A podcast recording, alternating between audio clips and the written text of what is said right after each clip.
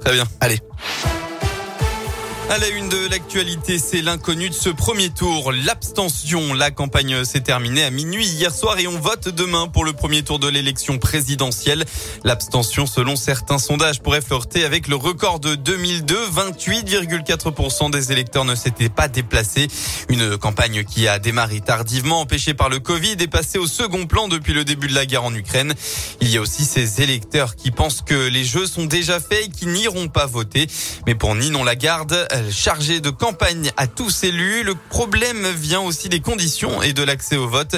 Cette association veut recréer du lien entre les citoyens et la politique en luttant contre l'abstention et en faisant la promotion de la démocratie participative.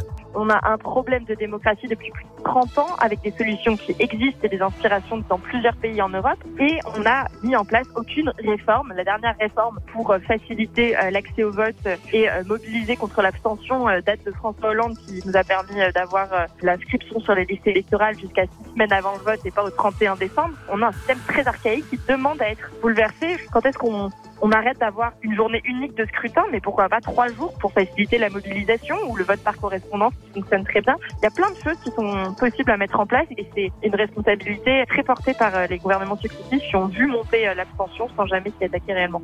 Cette dernière semaine, les candidats, ils sont 12 euh, en lice, se sont démenés pour aller chercher également les nombreux indécis, autres inconnus de ce scrutin. Ils représentent un tiers des personnes sûres d'aller voter. En attendant, les premiers résultats dimanche à 20h, réunion publique, distribution de tracts et propagande numérique des candidats sont interdits.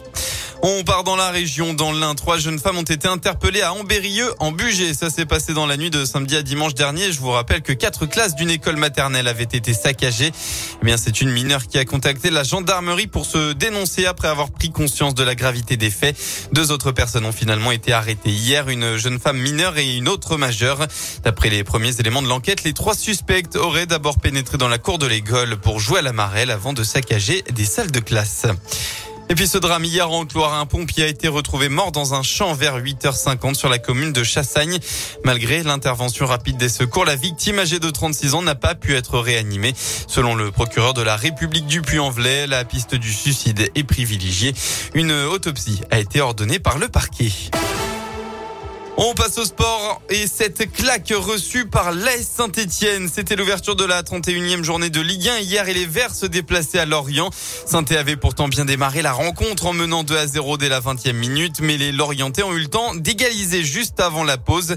Saint-Etienne ensuite sombré s'est incliné très lourdement. Résultat final 6 à 2.